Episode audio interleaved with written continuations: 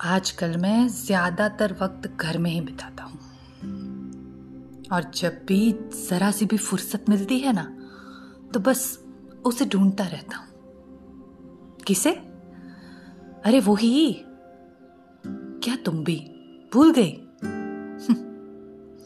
वो सवाल जो तुमने किया था, जब हम आखिरी बार मिले थे तब, वो तो याद है ना तुम्हें? चलो मान लेता हूँ कि याद ही है। हाँ तो बस वही सोचता रहता हूँ कि ऐसा क्या था जो हमें अलग कर गया। कुछ तो होगा ही ना। देखो, हमारी ज़्यादातर बातें हैं ना। अरे, बातें ही क्या? हमारी तो ज़्यादातर आदतें भी मिलती है। इतनी मिलती है कि वो सुमेर है ना। वो तो ऐसा कहता है कि तुम दोनों पिछले जन्म के बिछड़े प्रेमी हो। और मैं भी सोचता हूँ कि ऐसा ही होगा। वरना दो लोग इतने एक जैसे कैसे हो सकते हैं? तुम्हें क्या लगता है हम क्या होंगे पिछले जन्म में? अरे अरे अरे, मैं भटक गया।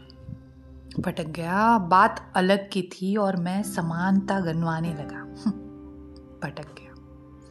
हाँ तो मैं बोल रहा था कि इतने वक्त के बाद मुझे एक हल्का सा एहसास हो रहा है। हमारे अलग होने की वजह का। मैं समझाता हूँ तुम्हें? आ, तुम्हें याद है जब हम आबू गए थे पिछले साल दिसंबर में? हाँ और वहाँ हम नक्की लेक गए थे। तुम बहुत खूबसूरत लग रही थी। माफ़ करना। अरे, मैंने माफ़ी क्यों मांगी? अरे हाँ तो खैर, उस दिन हम बोटिंग करने गए थे, याद है तुम्हें? और बोटिंग करते वक्त पता है कहीं से बहुत सारी धुंध आ गई थी। क्या नज़ारा था? मैं तो पागल सा हो गया था। धुंध देखकर, धुंध के पर्दे से तुम्हें देखकर, आहा, पर तुम, तुम्हें अच्छी नहीं लगी धुंग तुमने बोला कि कुछ ठीक से दिख ही नहीं रहा है। तुम तो नाराज़ हो गई थी। हाँ तो बस बस यही।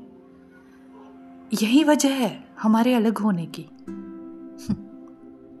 मुझे सब धुंध के पर्दे से देखना और धुंध में रहना पसंद है। और तुम्हें सब साफ़ देखना। मैं इतना साफ़ नहीं देखना चाहता। मैं तो धुंध में खुश हूँ। शायद इसीलिए वक्त लगा ये जवाब ढूँढने में। और अभी पूरा नहीं मिला। बस एक एहसास है कि कहीं आसपास है। बस इतना बहुत है।